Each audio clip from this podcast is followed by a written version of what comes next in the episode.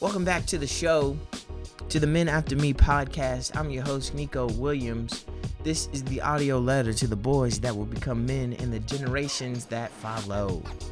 I just wanted to say thank you so much for tuning in. Welcome to episode five of the podcast.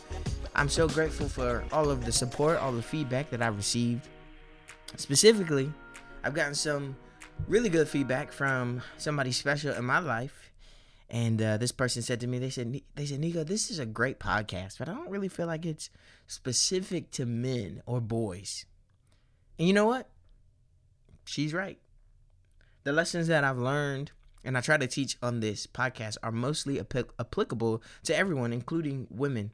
But the idea is I'm looking to raise up the boys that will become men in the next generation. And so, man, this is just like kind of some of the things that I would love to impart specifically to to boys that are that are growing up. And like I said, it's applicable to to people, women included, people everywhere, but it's specifically for my heart towards the young men.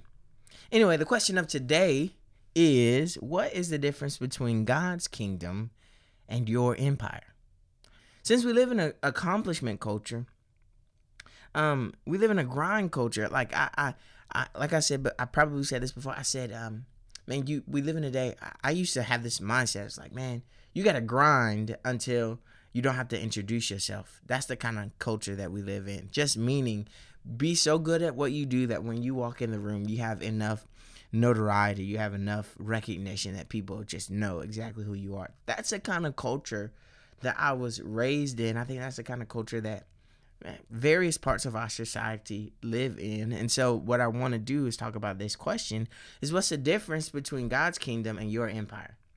Because man, we can get it confused and get it twisted. Like we're working hard to build something for ourselves. And I want to talk about, man, can we, is there room for your empire to fit with inside God's kingdom? Let, let's, let's talk about it. Um, are those interests conflicting?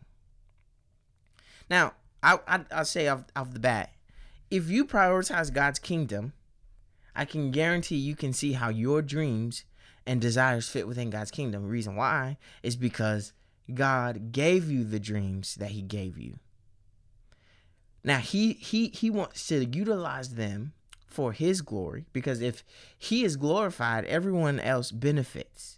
And so I think sometimes our dreams are just misaligned. We need a, a recalibration towards our dreams. And so I think that there is room for your dreams and your desires to fit within God's kingdom. Um, but talking about the idea of an empire, we're, we're going to get into that. But what I want to do for now is I want to define God's kingdom. Okay. I want to get on uh, the same terms. I want everybody to know what I mean when I say God's kingdom. Okay. So my pastor, my current pastor, he describes God's kingdom as God's people in God's place under God's reign.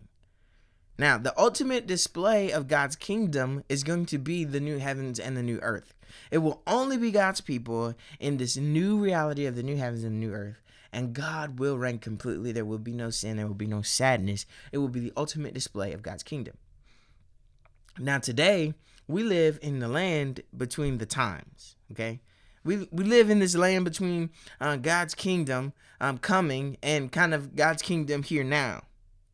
So another way to think about God's kingdom is that God's kingdom is wherever God's people are.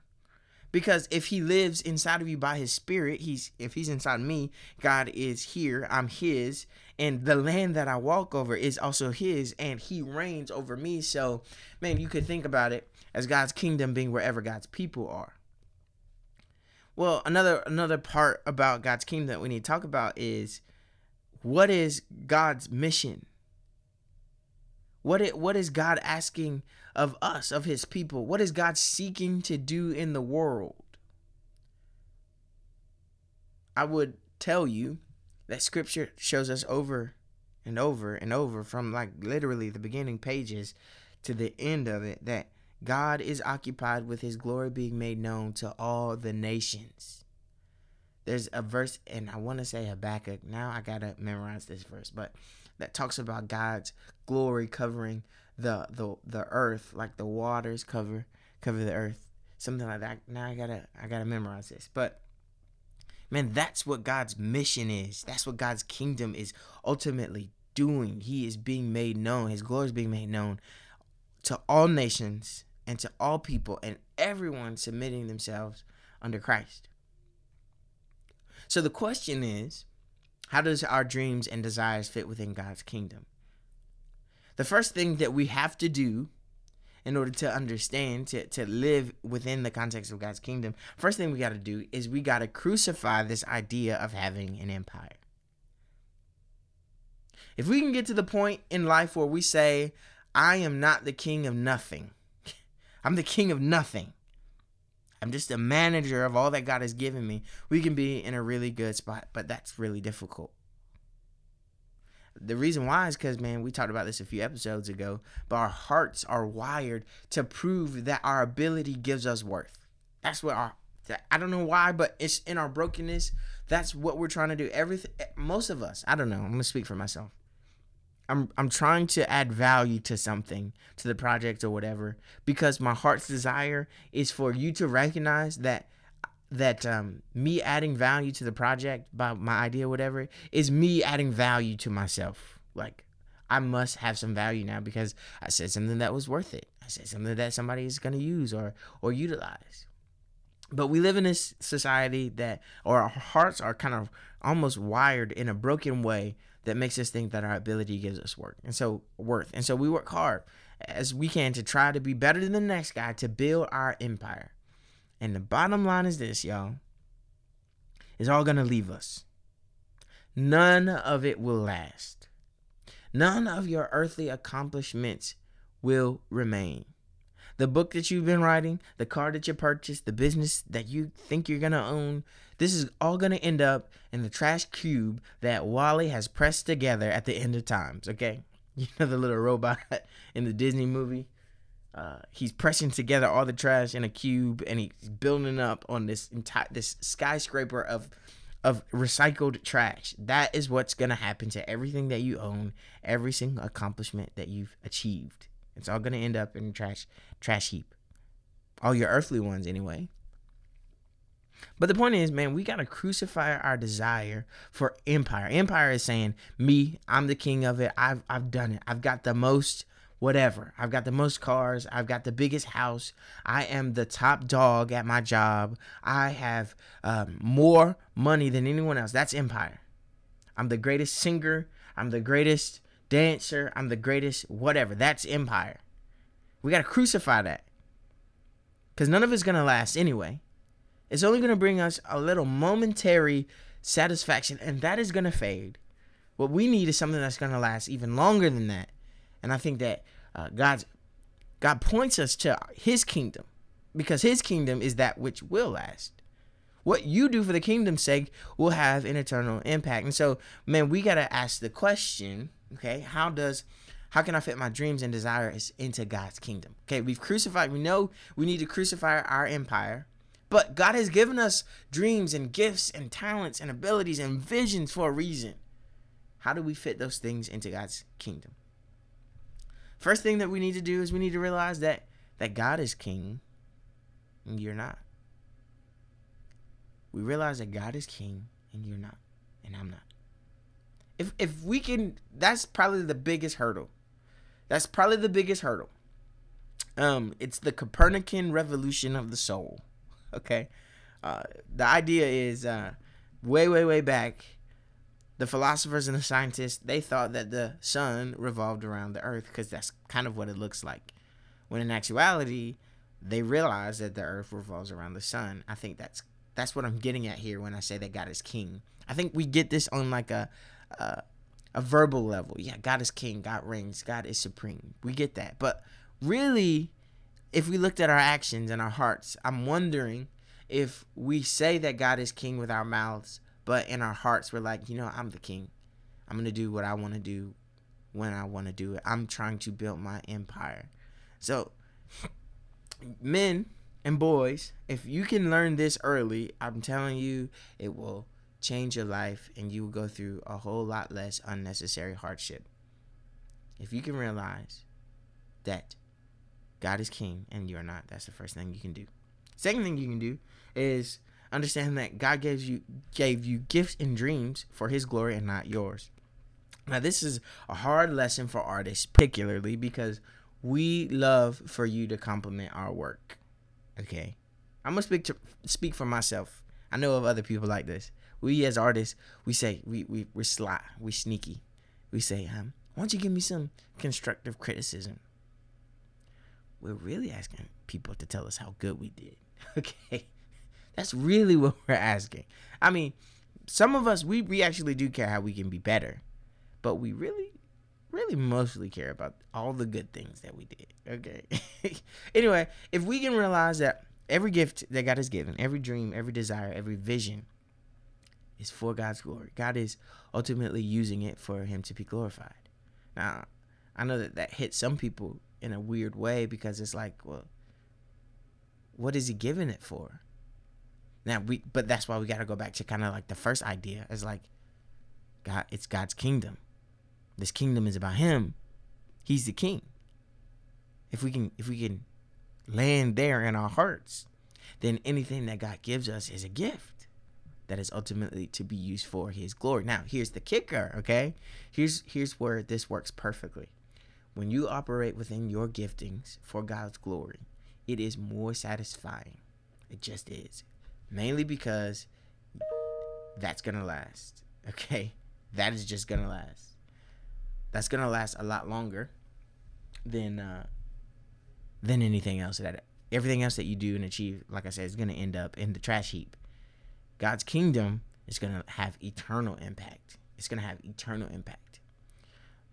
The third thing that you need to know about placing your gifts and your dreams inside God's kingdom is you can't pursue something that goes against God's kingdom. That's that's the thing that you need to know. And that's probably how you can one of the easiest ways to know if you can fit it within God's kingdom. If you're looking at your dreams and you're looking at your goals and the things that you want to accomplish, you need to be asking like is the thing that I'm hoping for does God say anything against the thing that I'm hoping for in scripture? We need to be like or the thing that you're achieving does it encourage people to sin? That those are some questions that you want to ask. It do, you, you cannot pursue something that goes against what God has already established in his kingdom. I'm I'm trying to think of an example. Um, something that just immediately comes to my mind is a business owner says I want to own the club the the club for, of nightlife. Like I want to own the best club that everybody in the city comes to my club. Now, there's nothing wrong with owning a club, but you need to ask yourself, what am I encouraging the people to do when they get to the club? Cause, cause you can be a, a, a, a club owner for the kingdom of God that encourages people to get together, to dance, to have a good time. But the second that it goes into uh, encouraging or creating an atmosphere for people to engage in the desires of their flesh, that would be an example of your dream and your desire kind of going against God's kingdom. Now, this doesn't mean that everything you have to do, everything you do has to be for the quote unquote church. Okay? Everything you do needs to be for the kingdom, but not necessarily for church. Here's here's what I mean by that. We need people in our God needs people. God doesn't need anybody, but God has equipped you and he's equipped all of the people in his in his family. We need those people to be in the secular world. We need Christians to be in the car repair industry so people aren't being taken advantage of. We we need them to be the best mechanic in the city. Okay? Now, if you do this, it will not we're we're building God's kingdom. We're not trying to build our empire. We're building God's kingdom. In a minute you're going to see I think that um in the in the scriptures, I think you're gonna see that all these things get added to to you anyway. But uh, we need people in the secular world.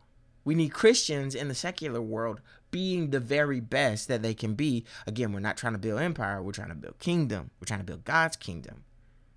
Man, we need.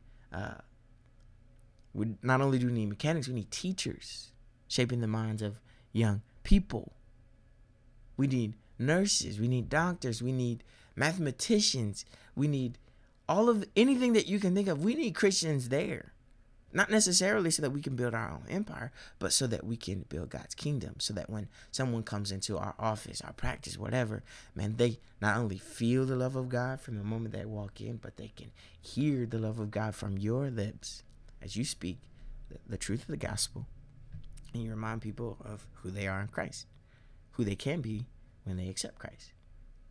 Um, I particularly think about my my good friend. Uh, his name is ADQ. Shout out ADQ.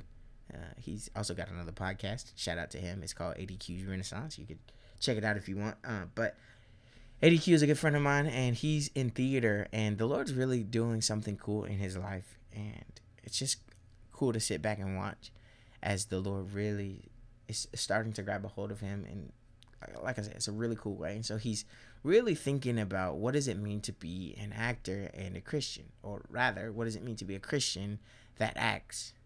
And so the so you know me, I went to school for theater, and I'm actually now in full time ministry. And so he kind of looked at me. He's like, I don't know if I should be like, do I need to quit theater? Because that's what he saw me do. You know, do I need to quit theater? And the answer to that is no. Heavens, no. I just feel like that's what the Lord had called me to. But if you believe that God has gifted you to be an actor, that's your dream and desire, you need to do that for the sake of God's kingdom, not building your own empire. And so, man, you got to go back to these questions. I was, I was, trying to help him go back to these questions, like, man, or or just these ideas, realizing that God is king and you're not. Realize that the gifts and dreams He give you, He gave you, is for His glory, and then that means you also can't pursue something that goes against God's kingdom. So, like, now anybody really, not just ADQ, but anybody who's an actor or, or an artist or anything, the projects that you engage in, you need to be looking at like, man, is the net gain of this project? What story are they trying to tell? Are they trying to give God glory? Are they trying to exemplify something good about our world? It doesn't even have to be about God. It just needs to exemplify something good in our world. Or is it praising something that is evil?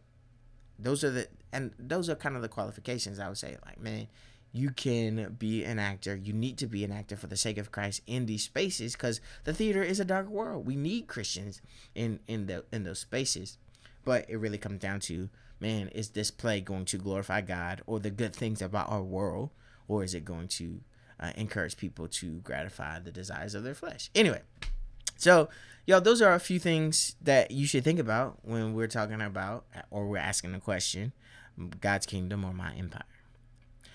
Now, I'd love to go ahead and transition into um, just diving deep into the word.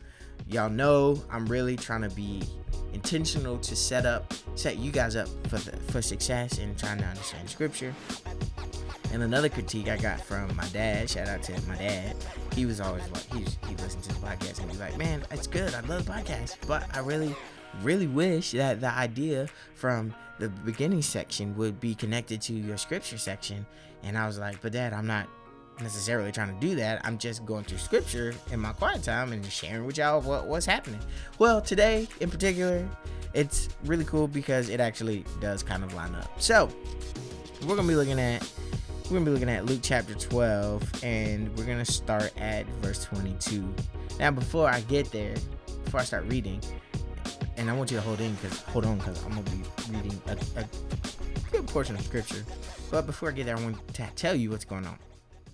So Jesus is teaching, and there's a crowd of people, and out of the crowd, this guy says, Hey, hey, Jesus, will you tell my brother to divide the inheritance with me?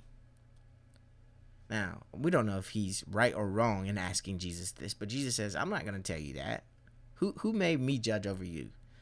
And so then he goes into a parable and he's talking about your the possessions that you own and the things that you're trying to build and he kind of gets to the same thing like God appears to the the guy in the parable and he says, "Fool, your soul is required of you now. What's going to happen to all these barns that you've built up?"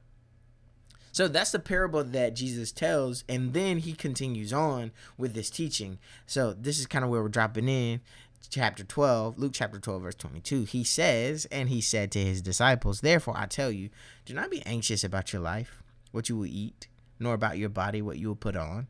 For life is more than food, and the body more than clothing. Consider the ravens. They neither sow nor reap. They neither they have neither storehouse nor barn, and yet God feeds them. Get this. How much more value are you than the birds? And which of you, by being anxious, anxious, can add a single hour to his span of life? If you are not able to do as small a thing as that, Why are you anxious about the rest? Consider the lilies, how they grow. They neither toil nor spin. Yet I tell you, even Solomon in all his glory was not arrayed like one of these. But if God so clothes the grass, which is alive in the field today and tomorrow is thrown into the oven, how much more will he clothe you, O you of little faith? And do not seek what you are to eat and what you are to drink, nor be worried. For all the nations of the world seek after these things, and the Father knows that you need them. Instead, seek his kingdom, and these things will be added to you. Fear not, little flock, for it is your Father's good pleasure to give you the kingdom. Sell your possessions, give to the needy. Provide yourselves with money bags that do not grow old, with a treasure in the heavens that do not fail, that does not fail, where no thief approaches and no moth destroys. For where your treasure is, there your heart will be also. Y'all, this this section of scripture is just like really powerful to me.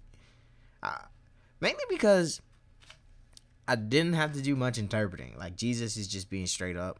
He's being super clear. He's super honest about what's happening. And I just I was thinking about one of my friends in particular.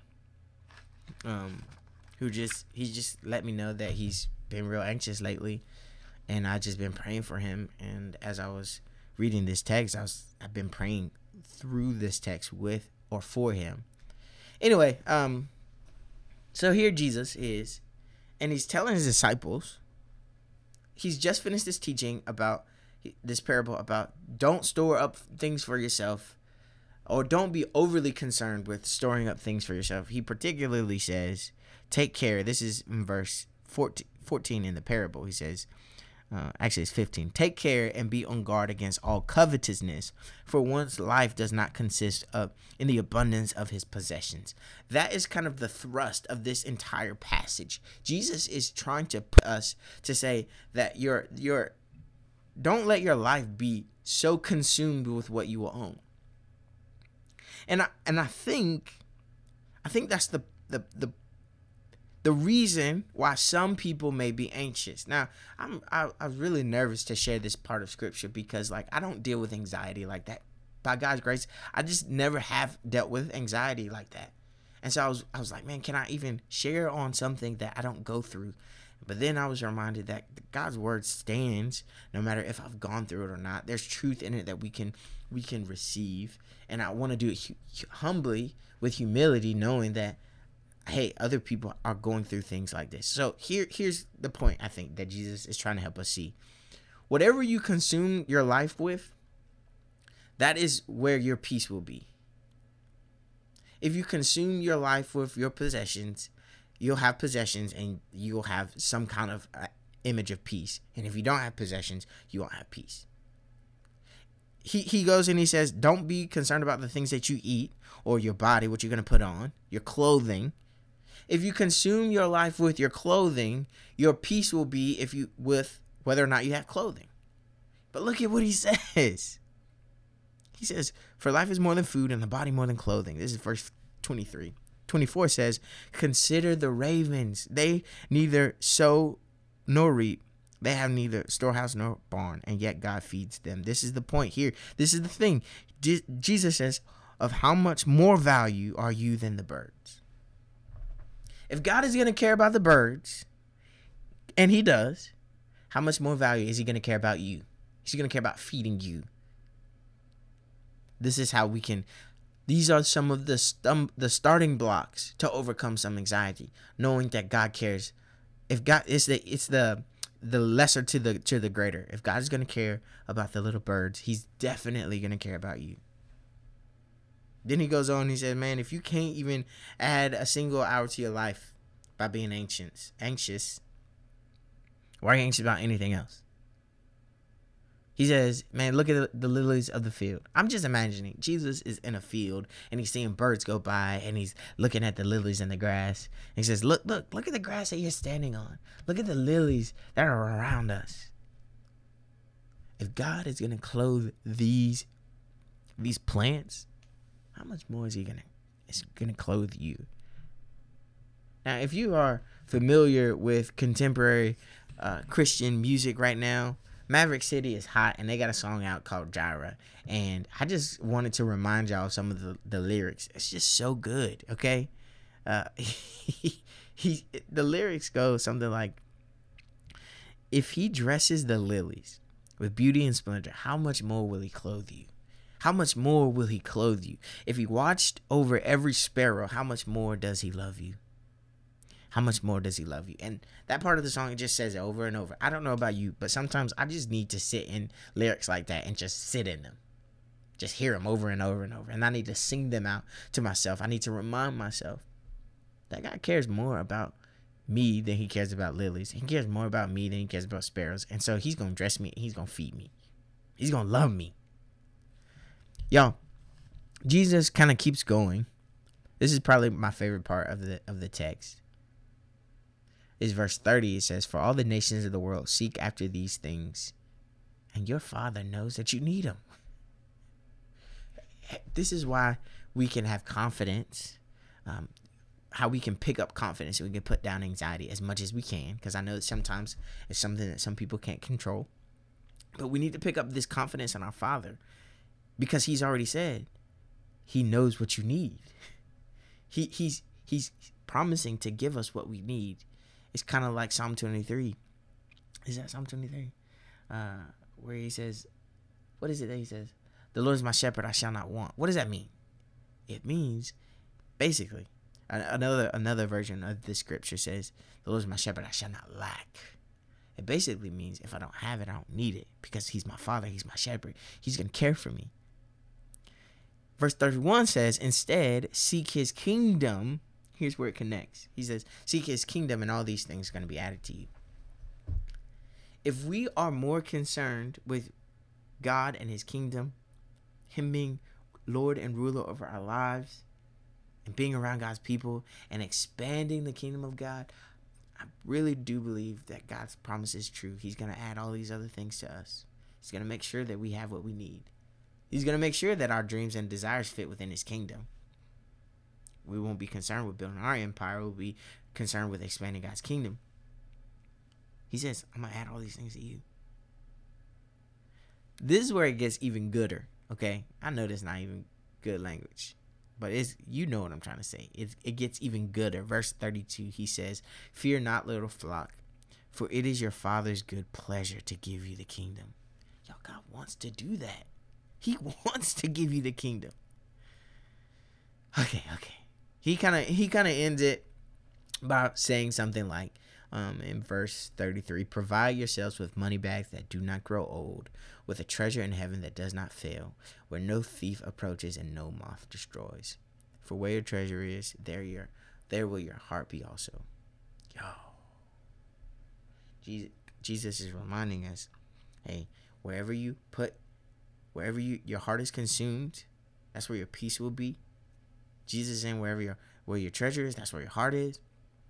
Jesus is reminding us that man, we can pick up faith in our Father because He loves us. He loves us more than sparrows. He loves us more than lilies of the grass, lilies of the field. He loves us, and it is His good pleasure to give us the kingdom. He says, "Seek the kingdom. All these other things are going to be added to you, and when you seek it, it's going to be His good pleasure to give it to you." I love this about our God. I hope, I hope that this this episode of the podcast has been encouraging for you. It certainly has been encouraging for me. I want to give a special shout out to those who have been uh, giving me good good critiques about this podcast. I welcome them, not necessarily because I'm looking for compliments, but I truly do desire to be better. We will see y'all next week for episode six on the To the Men After Me podcast, the audio letter to the men to the boys that will become men in the generations that follow. Peace.